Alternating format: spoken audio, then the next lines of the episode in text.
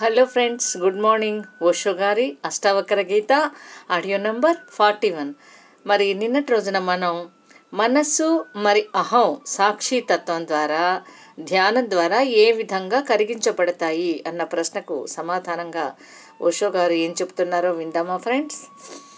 అష్టావక్రుడి దృష్టిలో సాక్షితత్వం మరి ధ్యానం ఒక్కటే. ఎందుకంటే గమ్యం మరి మార్గం ఒకటే కానీ ఇతర మార్గాలు మరి మత వర్గాలన్నింటికీ ధ్యానం అనేది ఒక విధానం. సాక్షితత్వం దాని చిట్ట చివరి ఫలం అని చెప్తూ మనస్సు మరి అహం వాటి ద్వారా ఏ విధంగా కరిగించబడతాయి? అన్నదానికి మరి మనస్సు మరి అహం అనేవి సాక్షితత్వం ద్వారా కరిగించబడవు అవి ఎన్నడూ లేవు అనేది మీరు సాక్షితత్వంలో కనుగొంటారు. అవి ఉన్నట్లయితే అవి కరిగించబడతాయి. ఆ నేపథ్యంలోనే మనకి ఈరోజు కూడా ఓషో గారు ఏం చెప్తున్నారో విందాం ఫ్రెండ్స్. ఆయన విన్న ఒక కథను మనకు ఇవాళ తెలియజేస్తున్నారు. విందాం ఫ్రెండ్స్. ఓషో గారు చెప్తున్నారు ఒక వైద్యుని గురించిన ఓ కథను నేను విన్నాను. స్వయంగా అతనే నాకు దాన్ని చెప్పాడు. అతను బస్తరు ఆటవిక ప్రాంతం వద్ద జీవించేవాడు. మరి బస్తర్లో లోపల నుంచి ఒక ఆటవికుడు అతని వద్దకు వచ్చాడు ఆ వైద్యుడు ఓ గ్రామాన్ని ఓ అటవీ గ్రామాన్ని సందర్శిస్తూ ఉన్నాడు ఈ మనిషి అస్వస్థుడై ఉన్నాడు. కానీ ఆ వైద్యుడి వద్ద వ్రాయడానికి ఏమీ లేదు. ఆ గ్రామంలో కలం లేదా కాగితం అనేవి లేవు.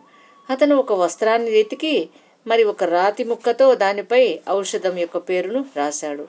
మరి అతనికి చెప్పాడు ఒక నెలంతా దీనిని పాలతో తీసుకో మరి నీకు స్వస్థత చేకూరుతుంది అని. ఆ మనిషి ఒక నెల తర్వాత తిరిగి వచ్చాడు. వచ్చి అతను పూర్తిగా బాగున్నాడు ఆరోగ్యంగా బలిష్టంగా ఉన్నాడు. అప్పుడు వైద్యుడు అడిగాడు ఆ మందు పనిచేసిందా? అని. అతను చెప్తున్నాడు అది దివ్యంగా పనిచేసింది. ఇప్పుడు నాకు మరో వస్త్రాన్ని రాసి ఇవ్వండి అంటున్నాడు. అప్పుడు ఆ వైద్యుడు నువ్వేమంటున్నావు? అంటే అతను చెప్తున్నాడు ఆ వస్త్రపు ముక్క అయిపోయింది నేను అదంతా తాగేశాను. అది ఒక గొప్ప ఔషధం అని చెప్తున్నాడు. అతను పూర్తి స్వస్థతతో వైద్యుడి వద్దకు వచ్చాడు. ఇప్పుడు ఆ వైద్యుడు ఏదైనా వివరించడం సరికాదు.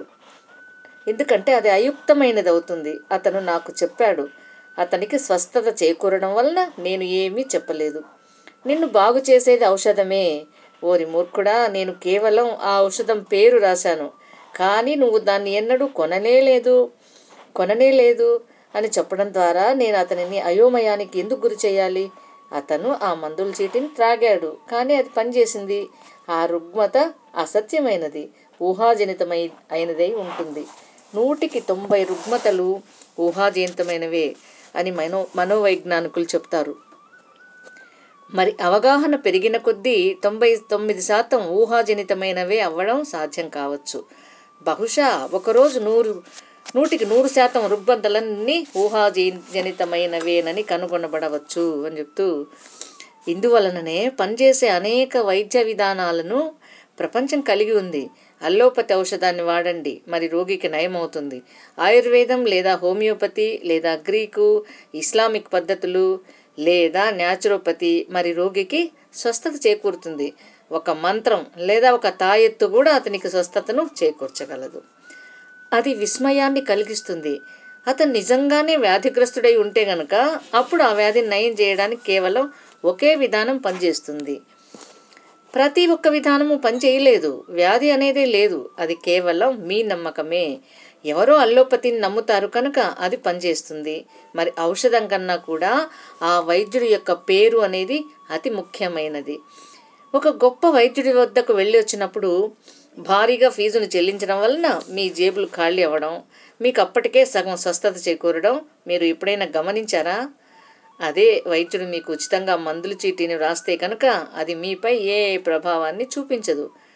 అతని ఔషధం కన్నా మీరు చెల్లించిన ఫీజు ఎక్కువ మేలును కలుగజేస్తుంది. అతను ఒక ఉత్తమ వైద్యుడు ఉత్తమోత్తముడు అనే భావన ఒకసారి మీకు కలిగిందంటే అది చాలు అంటున్నారు. మీరు అడుగుతున్నారు మనస్సు మరి అహం వాటి ద్వారా ఏ విధంగా కరిగించబడతాయి అని. అవి కరిగిపోవు. అవి ఉన్నట్లయితే అవి కరిగించబడతాయి. సాక్షితత్వంలో మీరు కనుగొనేది ఏమిటంటే మూర్ఖుడా నువ్వు అనవసరంగా తప్పిపోయావు. నీ సొంత భ్రమే ఎండమావులను ప్రసరించి ప్రసరించింది. అదంతా ఊహ మాత్రమే. అవి కరిగిపోవు. సాక్షిత్వంలో మీరు అప్రమత్తులవుతారు. మరి అవి ఎన్నడూ లేనే లేవు అని చెప్ తెలుసుకుంటారు. సంపూర్ణ అహంకార రాహిత్యాన్ని సాధించకుండా ఆధీనత అనేది సాధ్యమవుతుందా? ఇది ఒక భావగర్భితమైన ప్రశ్న. ప్రశ్నించేవారు అడుగుతున్నారు. సంపూర్ణ అహంకారాన్ని సాధించకుండా ఆధీనత అనేది సాధ్యం అవుతుందా కానీ ప్రశ్నిస్తున్న వారి యొక్క మనస్సు వంచనతో కూడి ఉంది. బహుశా అచేతనంగా. అతను సంపూర్ణంగా అనే దానిని అహంకార రాహిత్యానికి జోడించాడు. కానీ ఆధీనతలకు కాదు. సంపూర్ణ అహంకార రాహిత్యం అనేది లేకుండా సంపూర్ణ ఆధీనత అనేది సాధ్యం కాదు. మీరు ఎంత అహాన్ని విడిచిపెడితే అంత ఆధీనత అనేది సాధ్యమవుతుంది. మీరు మీ అహంలో యాభై శాతాన్ని విసర్జిస్తే అప్పుడు యాభై శాతం ఆధీనతే సాధ్యమవుతుంది. అహాన్ని వదిలేయడం ఆధీనులమవ్వడం అనేవి రెండు విభిన్న విషయాలా? అవి ఒకే విషయాన్ని చెప్పే రెండు విధానాలు. మీరు చెబుతున్నది ఏంటంటే అహాన్ని పూర్తిగా విసర్జించకుండా ఆధీనత అనేది సాధ్యం కాదని సంపూర్ణ శరణాగతి అనేది సాధ్యం కాదని ఆధీనులమవ్వాల్సిన అవసరం ఏమిటి? ఎందుకంటే అవసరం అనేది సంపూర్ణంగా విస విసర్జించబడనంత వరకు అది ఎప్పుడు వదిలేయబడుతుందో మరి అది ఎలా వదిలేయబడుతుందో ఎవరికి తెలుసు? అహం వదిలేయబడిన మేరకు ఆధీనత అనేది సాధ్యమవుతుంది. సంపూర్ణత్వం కోసం నిరీక్షించకండి. మీరు చేయగలిగినంత చేయండి. అంతవరకు చేయండి. మరి తదుపరి అడుగు అందుబాటులోనికి వస్తుంది. అది ఓ నిశిరాత్రిలో ఒక మనిషి ప్రయాణిస్తుండడం లాంటిది. అతను తన చేతిలో కేవలం నాలుగు అడుగులు ముందు వరకు మాత్రమే కాంతిని ప్రసరించే ఒక చిన్న కొవ్వెత్తిని కలిగి ఉన్నాడు.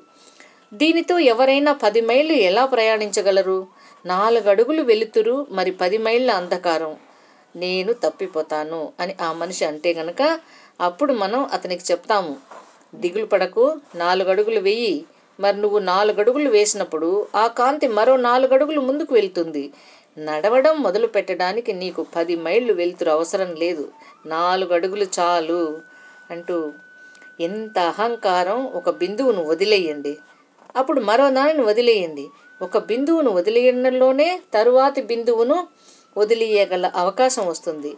నాలుగు అడుగులు వెయ్యండి. మరి ఆ వెలుతురు నాలుగు అడుగులు ముందుకు వెళ్తుంది.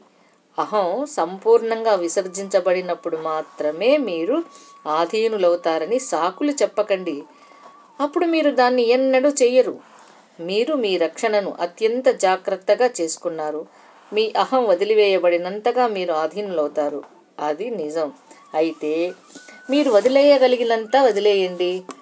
మీకు సాధ్యమైనంత ఆధీనతను సమీకరించుకోండి. బహుశా దాని యొక్క రుచి మిమ్మల్ని మరింత సంసిద్ధులుగా చేస్తుంది. దాని పరమానందం దాని పారవస్యం మీకు మరింత ధైర్యాన్ని ఇస్తుంది. రుచి చూడడం ద్వారా ధైర్యం వస్తుంది. నేను ఈ నేను ఈ దడాన్ని పూర్తిగా నేర్చుకోనంత వరకు నే నే సారీ నేను ఈ దడాన్ని పూర్తిగా నేర్చుకోనంత వరకు నేను నీటిలోకి వెళ్ళను అని ఒక మనిషి అనొచ్చు. అతను చెప్తున్నది సరైనదే. అతని లెక్క సరైనదే. అతని తర్కం సరైనదే. నేర్చుకోకుండా నేను నీటిలో నీటిలోకి వెళ్ళి మరి మునిగిపోతే ఎలా? అంత సమస్యలో చిక్కుకోవడం ఎందుకు? మొదట నేను చక్కగా ఈత కొట్టడం నేర్చుకుంటాను. కానీ మీరు దానిని చక్కగా ఎక్కడ నేర్చుకుంటారు? మీ పడక పైన మీరు ఈతను సంపూర్ణంగా ఎక్కడ నేర్చుకుంటారు? మీరు నీటిలోకి వెళ్ళవలసి వస్తుంది. కానీ సముద్రంలోకి దూకమని మీకు ఎవ్వరూ చెప్పడం లేదు. అంచు వద్దకు వెళ్ళండి. మీ మెడ లోతు వరకు వెళ్ళండి. మీ ధైర్యం మీకు చెప్పినంత వరకు మాత్రమే వెళ్ళండి. అక్కడ ఈదడం నేర్చుకోండి. మరి క్రమం క్రమక్రమంగా మీ ధైర్యం పెంపొందుతుంది. మీరు ప్రతిసారి మరో అడుగు లోతుకు వెళ్ళవచ్చు. సాగరపు పూర్తి లోతులో మీరు ఈదగలిగినంత వరకు. ఒక్కసారి మీరు ఈదడం నేర్చుకుంటే మరి దాన్ని నేర్చుకోవడానికి మీరు లోపలికి వెళ్ళాల్సి వస్తుంది. తీరానికి దగ్గరగా ఉండండి. ఒక లోతైన నదిలోకి నేరుగా ఓ పర్వతం మీద నుంచి దూకేయమని నేను చెప్పడం లేదు. తీరానికి దగ్గరగా ఉండండి. నీటితో స్నేహం చేసుకోండి. నీటితో పరిచితులు అవ్వండి మీ కాళ్ళు చేతులను కదపండి. ఈత అంటే ఏమిటి? మీ కాళ్ళు చేతులను నైపుణ్యంతో కదిలించడమే. ప్రతి ఒక్కరికి అలా చేయడం ఎలాగో తెలుసు. ఇంతకుముందు ఎన్నడూ ఈత కొట్టని వారిని మీరు నీళ్ళలోకి తోసేసినా కూడా అతని చేతులు కాళ్ళను కదిలించడం మొదలు పెడతాడు. దీనికి మరి ఓ ఈతగాడికి మధ్యన ఉన్న వ్యత్యాసం కేవలం కొద్దిపాటి నైపుణ్యం మాత్రమే. వాళ్ళు చేస్తున్న దానిలో ఏ వ్యత్యాసము లేదు. మునుపెన్నడు ఈత కొట్టని వ్యక్తి కూడా తన చేతులు మరి కాళ్ళను విసురుతున్నాడు. కానీ అతనికి నీటి పట్ల విశ్వాసం తన పట్ల తనకు విశ్వాసం లేదు. తాను మునిగిపోబోతున్నానని అతను భయపడుతున్నాడు. ఆ భయం అతన్ని ముంచేస్తుంది. నీళ్ళు ఎన్నడూ ఎవ్వరిని ముంచెయ్యలేదు అన్న విషయాన్ని తెలియజేశారు ఫ్రెండ్స్. తిరిగి రేపటి రోజున మరిన్ని విషయాలను తెలుసుకుందాం. ఎప్పట్లాగే ధ్యానం స్వాధ్యాయం సజ్జన సాంగత్యాదులతో మన జీవితాలను ధన్యం చేసుకుందాం masters. Thank you thank you thank you.